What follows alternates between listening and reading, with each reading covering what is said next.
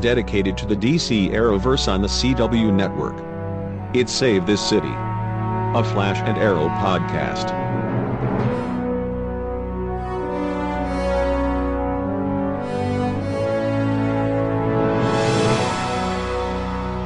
And now here's your host, Matt Murdock. And welcome to Save This City Podcast. It's episode thirteen of the podcast, where we're covering Flash Season two, Episode twelve, Fastlane, and Arrow Season four, Episode twelve, Unchained. My name is Matt Murdock, and I am from save this city podcast dot wordpress dot com. That's your one-stop shop for all things this podcast, like the back episodes. You can also find my social media information, contact links, and podcatcher links. And please take the time to leave me a review on iTunes or Stitcher or whatever podcatcher app you use to help me stay more noticeable among all of the other great podcasts that cover these series. And I will thank you in this spot if you do so. Not much else to say about the podcast, except that if you have feedback, which I've been lacking as well, for this podcast or regarding any of the episodes that we've been watching this year, feel free to send an email to save this city podcast at gmail dot com, or you can call the listener line, three one four, six six nine, one eight four zero, or you can tweet at SaveThisCityPod on Twitter. I'm always happy to take your feedback and share it with the rest of our listeners. Let's get into talking about these episodes, because they were fantastic. It is February, which means it is Sweeps Month, which means we probably have a month of fantastic episodes ahead of us. And at least as far as Flash and Arrow goes, uh, they got off to a really good start, in my opinion. And we'll start with Flash Season two, Episode twelve, Fastlane. The story was by Brooke Eikmeier-Roberts and a teleplay by Kai Wu and Joe Peracchio, and it was directed by Rachel Talalay. And uh, again, all of these new names for me. Um, this year has uh, been a challenge for me to even know who's directing and who's writing on some of these things. And then you see them crossing over on all of the episodes that Berlanti produces ultimately uh, in one shape or form, seems like, especially the directors. Maybe not so much the writers, but uh, especially the directors. At any rate, let's get to talking about this episode. It was fantastic. I have three words: Tom friggin' Cavanagh. I mean, this episode was absolutely amazing to me, and I even like the Wally stuff, but I have to, once again, just give credit to Tom Cavanagh and the writers for creating this amazing conflicted Wells character. This episode, where he had finally come up with how to take Barry's speed and is seemingly going down the complete dark path, and then Wells facing up to what he did because of the success he and Barry had gotten with closing the breaches, and how that made him, I don't know if he felt bad uh, for what he was doing to Barry, or if he just realized it wasn't the right thing because Barry was showing so much um, trust in him up to that point.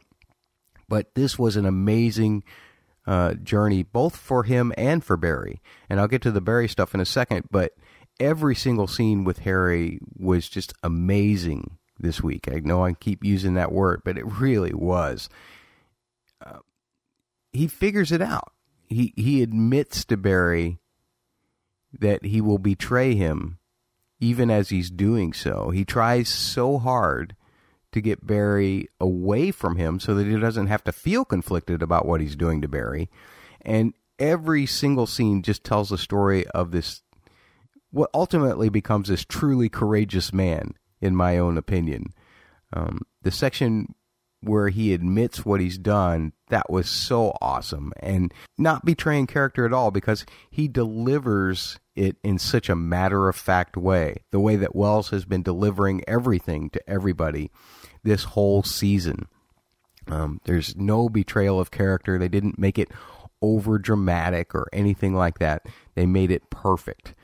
And while Barry is stunned uh, by the news, you know, and he's shocked and he's asking questions, um, Joe coming over there to punch him, that was exactly the right call for the show to do, because his experiment with Barry is how Joe nearly lost Iris.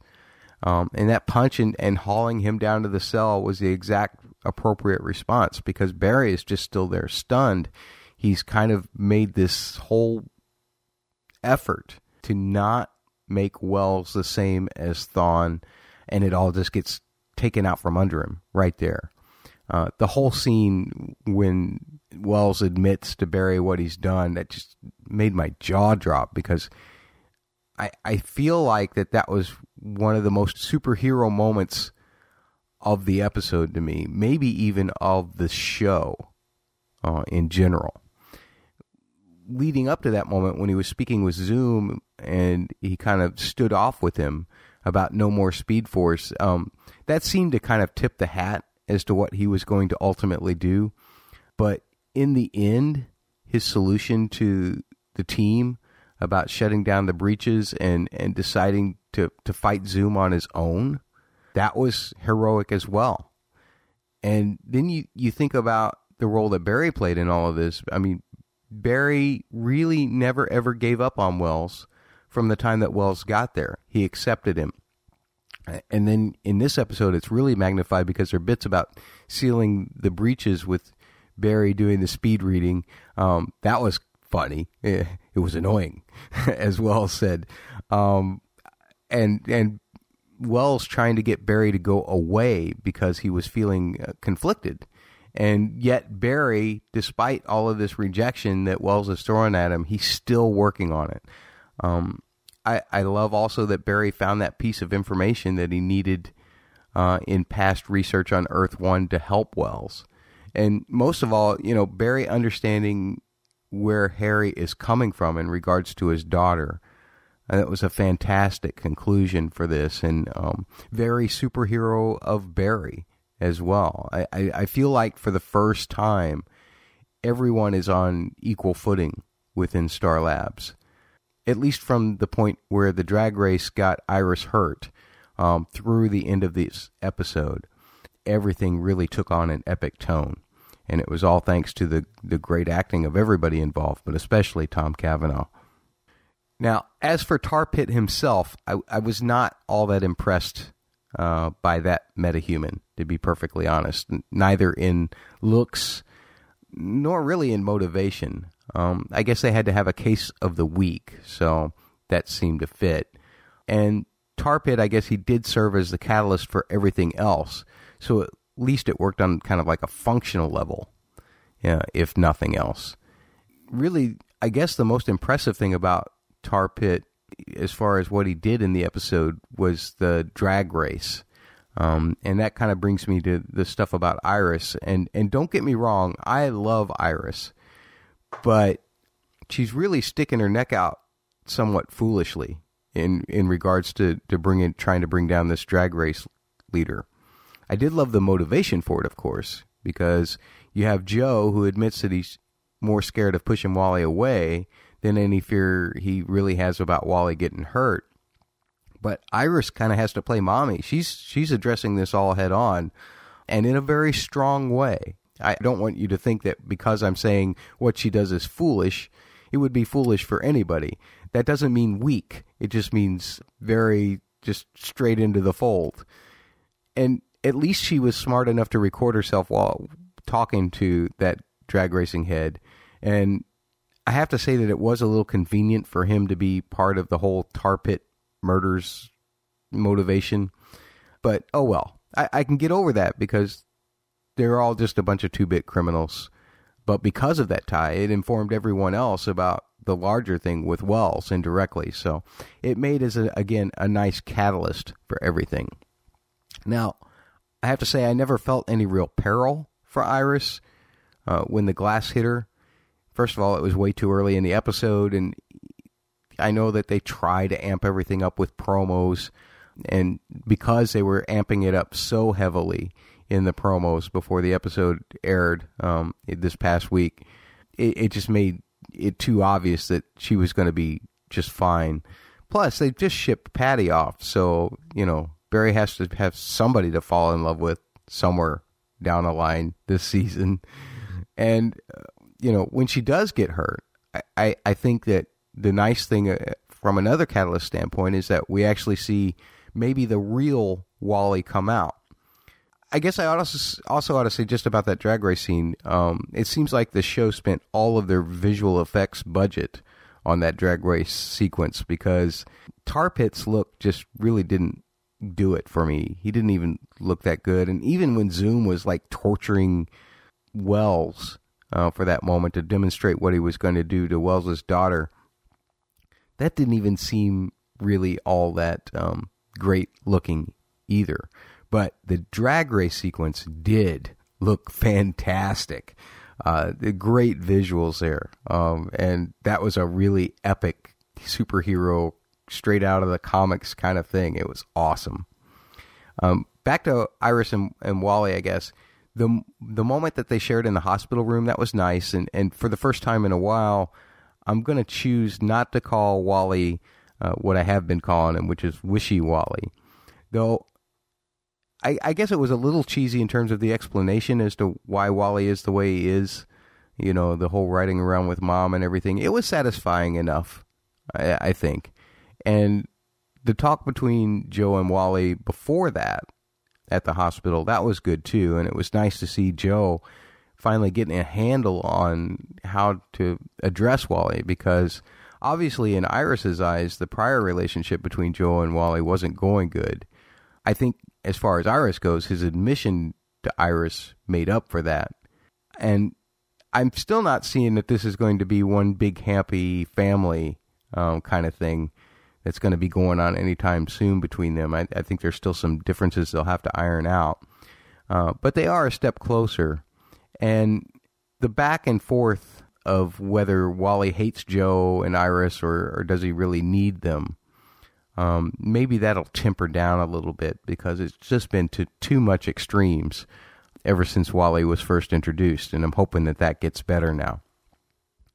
There were lots of little humorous moments also from Cisco, and even a couple from Caitlin in this ep. I, I have to say, it still feels to me like they haven't really given Caitlin much to do. She hasn't been anything other than somewhat of an expositional fill-in girl this season. You know, when we need a little bit of exposition, she seems to have the line, except maybe when Jay's around, uh, which I, you know, I guess for this episode, he's just off moping around somewhere again, but oh well.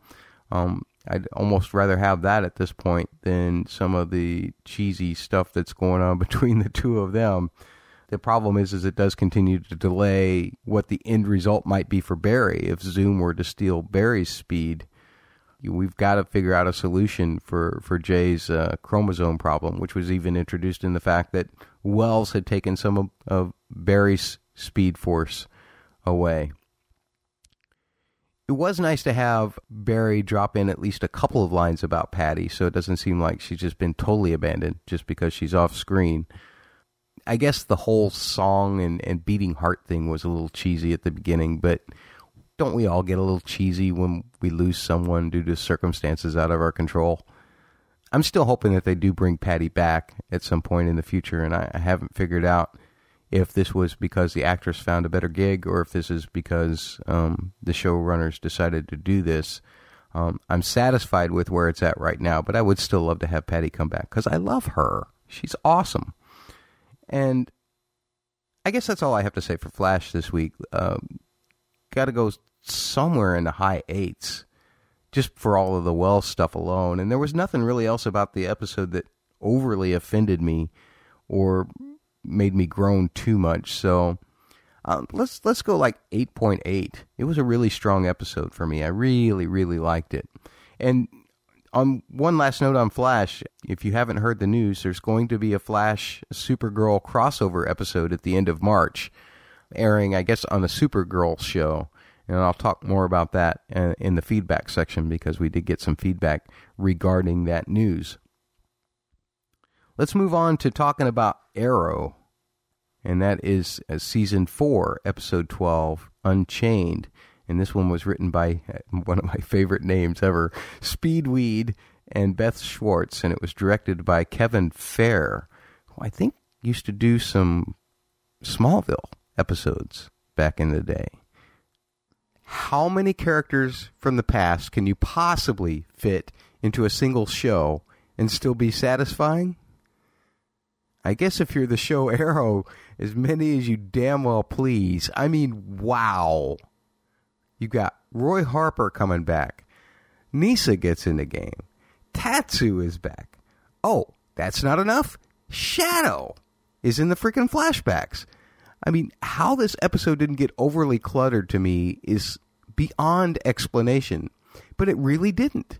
The episode flowed really smooth, and each scene I was just sitting there like salivating. It's like, oh my gosh, we got this character. Wait, let's go back and see that character again. And then the show just delivered it in an amazing way. You even got the surprise of the character of Calculator. You get an appearance by Dark's wife. You get Malcolm Merlyn. So many characters. You would think it would just clutter it all up, but it didn't. Somehow they managed to make it all work by the time you got to the end of the episode, at least to me. And I'm actually going to start with the flashbacks, which is something that I usually say is an afterthought. But let's start with Shado and the flashbacks. For the first time, and gosh, I, since I don't know when, I thoroughly enjoyed every single minute of an island flashback. I think mainly because it seemed to me that it had a stronger thematic tie to the main story of the episode regarding Oliver and, you know, his tendency to carry everyone's weight on his own shoulders and the need for him to be able to stop doing that. I, I guess while the fact that it was a hallucination, yet a rock from that hallucination magically appears in his physical world. That that's a little bit unexplainable right now, but that seems to be the thrust of the whole mystical or supernatural aspect of the story this year. So I'm going to refrain from nitpicking that, um, just because Oliver at the very beginning of the season says, oh, there's something mystical going on with Damien Darhk. And it's obviously all tied together in some way, shape, or form. And we're going to have to wait till the end of the season or until Oliver faces off with Dark at some point in order to get that. But the huge thing, and why I loved having Shado come back, is to have her help Oliver with all of this psychological stuff. It was a great callback, not only to her helping train him, and even a nice indirect callback to her own father, who Oliver first encountered on the island.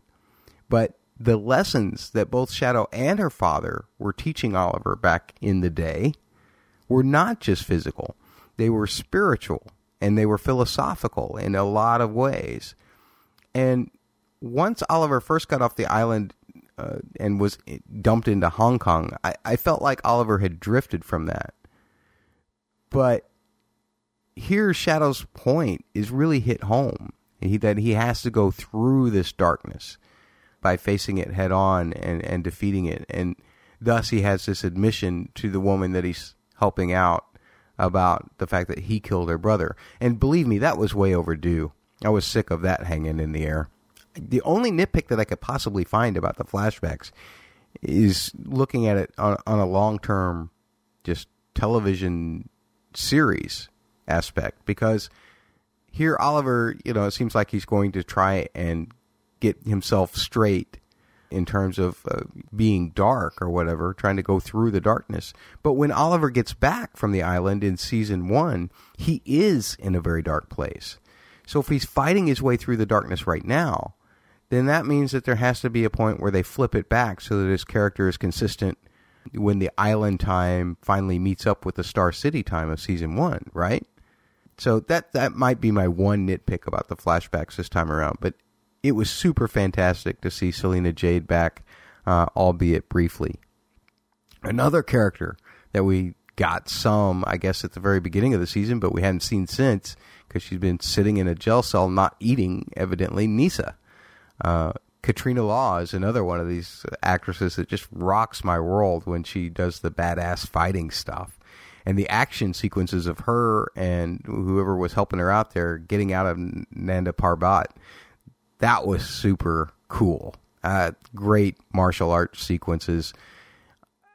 I did feel, as the episode was going on, I felt pretty confused about how her story was going to tie into everything else for, well, right, pretty much up until the end of the episode, because I guess I just couldn't see the forest for the trees. It was only when she kind of made her condition to Oliver about giving the Lotus to him that I found the reason why her and Tatsu would even have any common ground at all. Why Tatsu would even take the time to listen to Nyssa, and the fact that Nyssa had gotten there obviously meant that Tatsu had um, at least agreed to negotiate for the Lotus. I'm not sure if Nyssa really has it or not, or if she's just saying that to Oliver.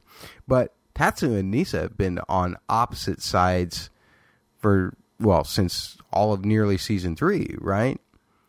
But when that condition that Oliver has to kill Malcolm is laid out there, then it all makes perfect sense. Um, the Malcolm thing is the thing, maybe the one thing that Tatsu would agree to. And even having Tatsu back was pretty fantastic for me, because I felt like her character really got kind of shortchanged during the flashbacks of season three. All it did was build to the potential of her and her husband having to show down. And that being the only payoff just wasn't very satisfying. Um, and I have to say that all of the flashbacks of season three wasn't nearly as interesting as these short scenes that we had Tatsu in this episode. She looked so badass, man. That was so cool. And because of that, I, I, I love that their skills were evenly matched. There's no death required here, which is even better. That means we can get both characters more, uh, hopefully, sometime in the future.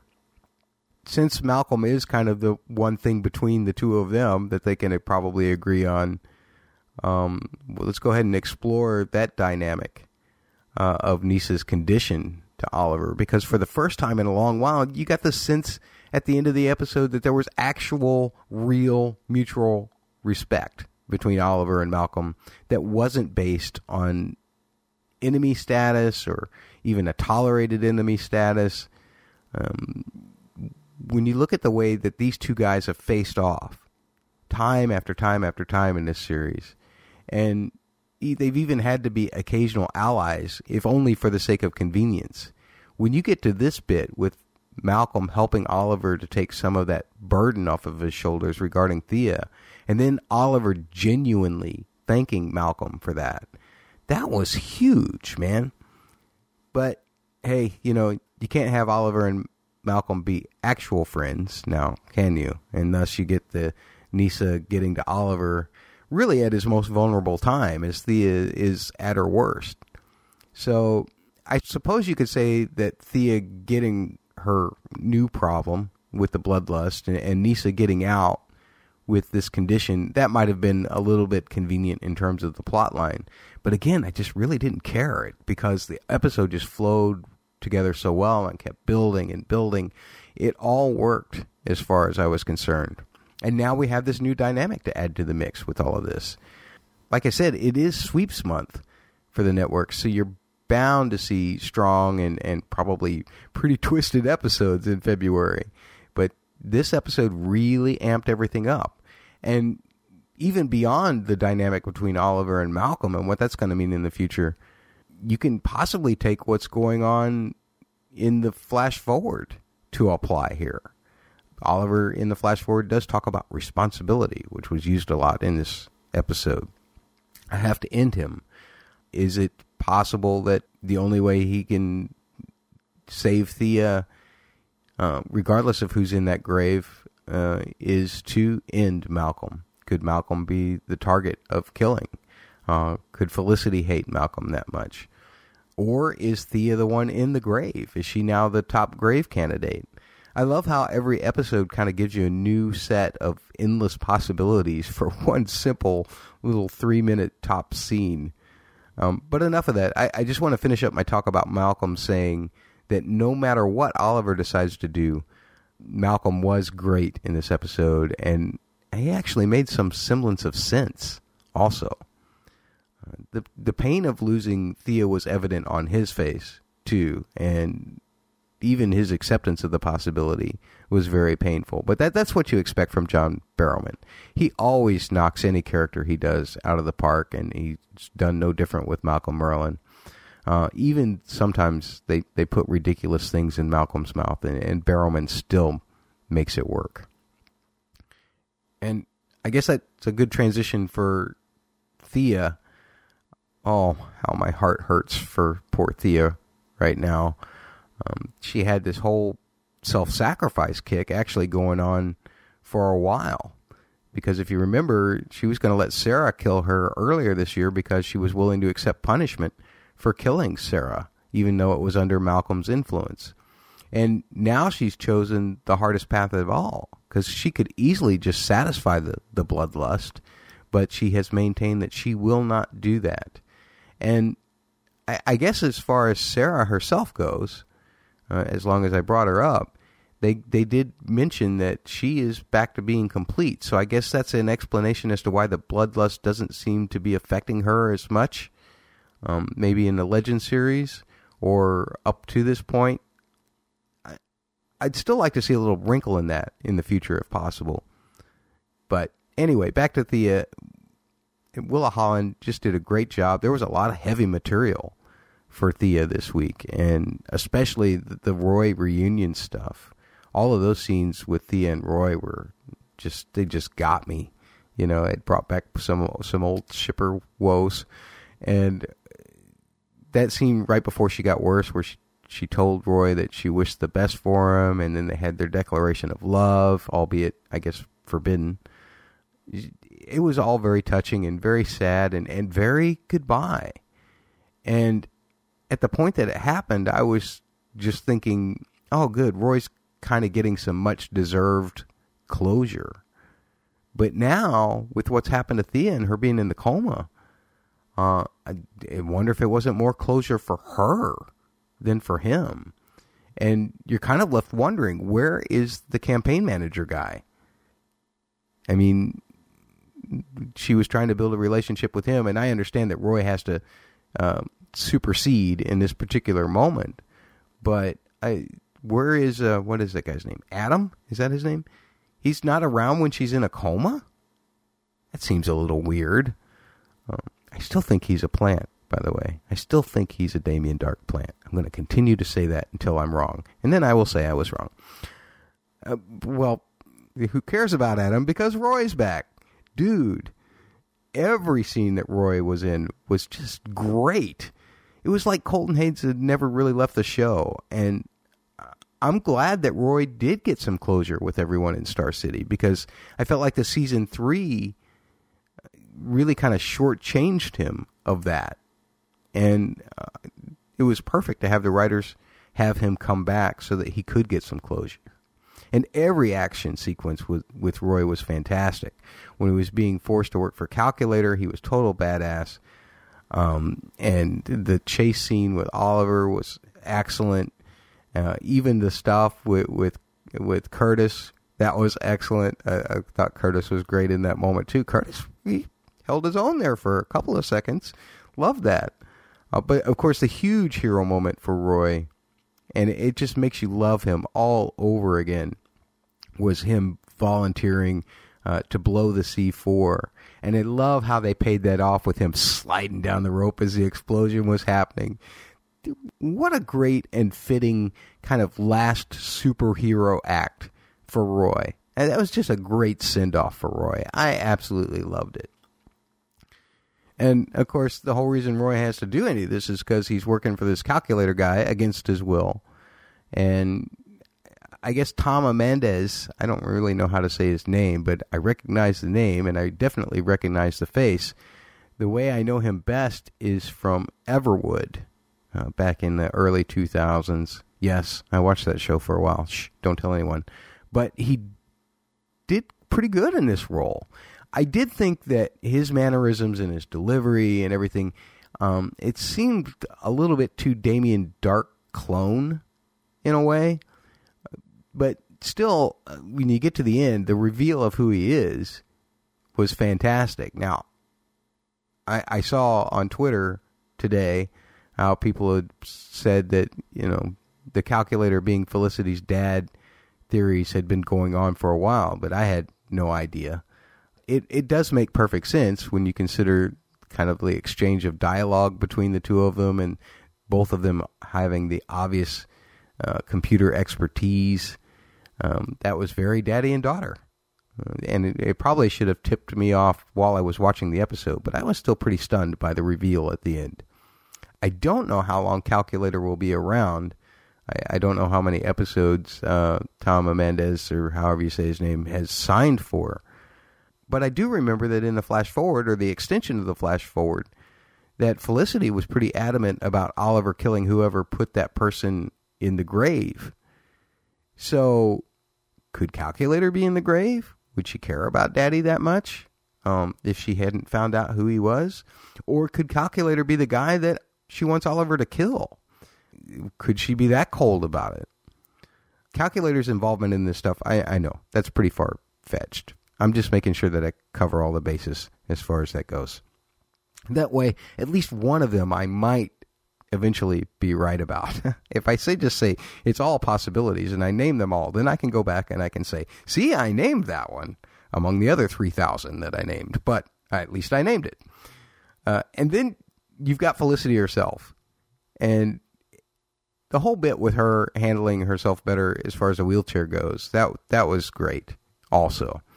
I, I did love that scene with her and Curtis when she came back uh, looking for the firewall bazooka. Man, she was zipping around in that wheelchair. She did a really good job with that. Um, and as usual, she's got all these great quips uh, throughout the whole episode. She's always so funny, and she's always so just amazing to watch. And I even loved it when Oliver at the beginning made Thea call her Overwatch, made her call her by her nickname, and the way she reacted to that. And Felicity, of course, is just so badass with computers um, that she can even take on her dad, right? Uh, even though she know, doesn't know that he's her dad at this point. But the Felicity stuff continues to be great.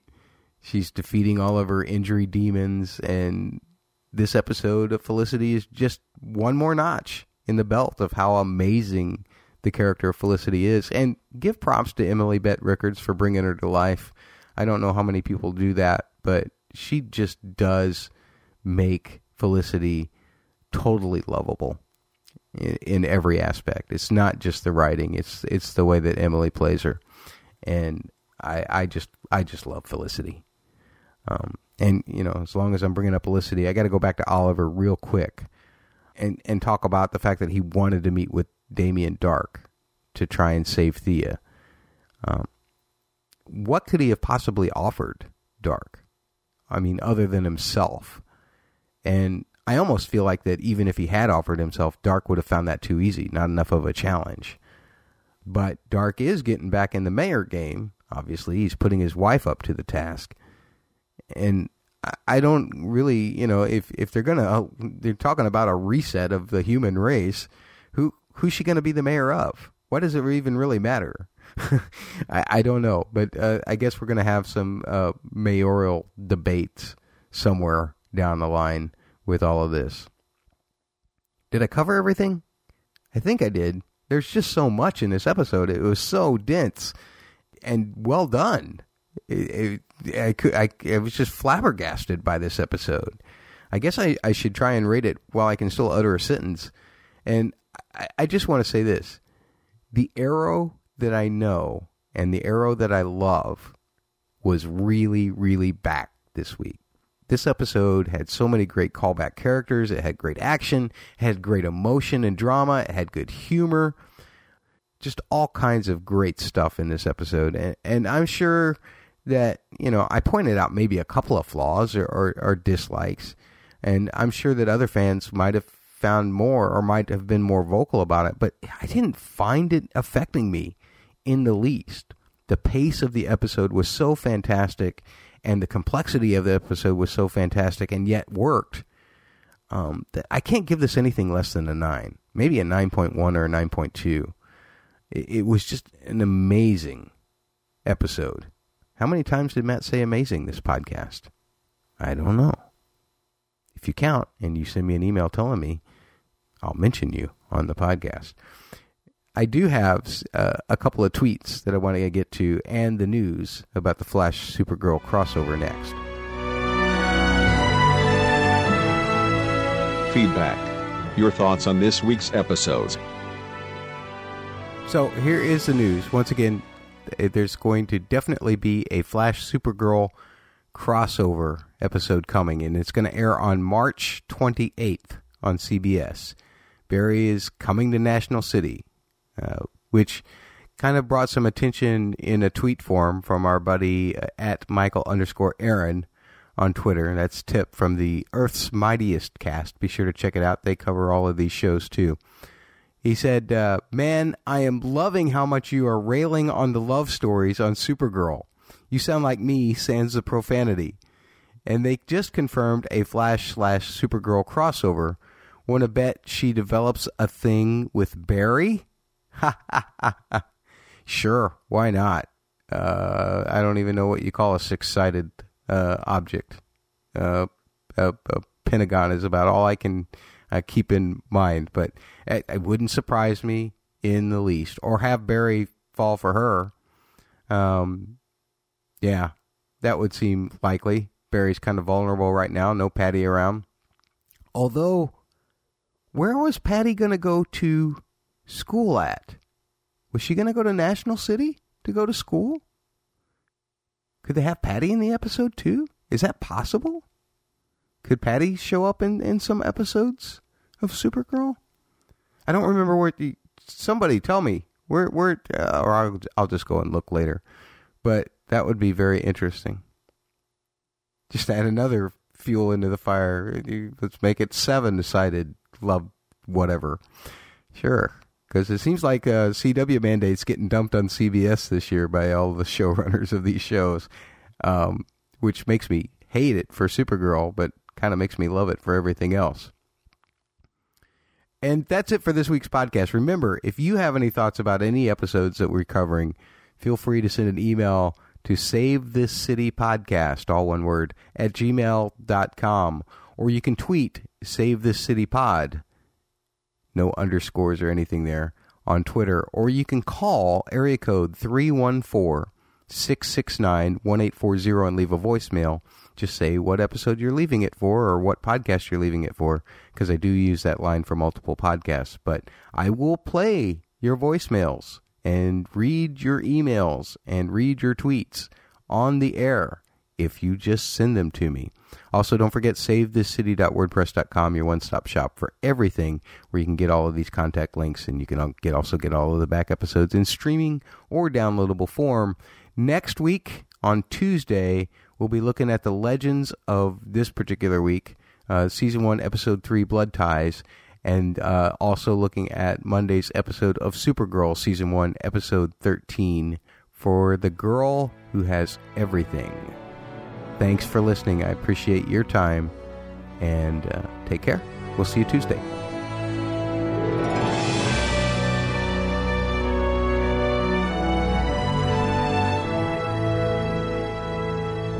Find all back episodes and all contact links at save this city podcast dot wordpress dot com. If you have feedback, you can leave a voicemail by calling three one four, six six nine, one eight four zero. Or send email to SaveThisCityPodcast at gmail dot com, or tweet us at SaveThisCityPod. Please leave the podcast a written review on whatever app that you use.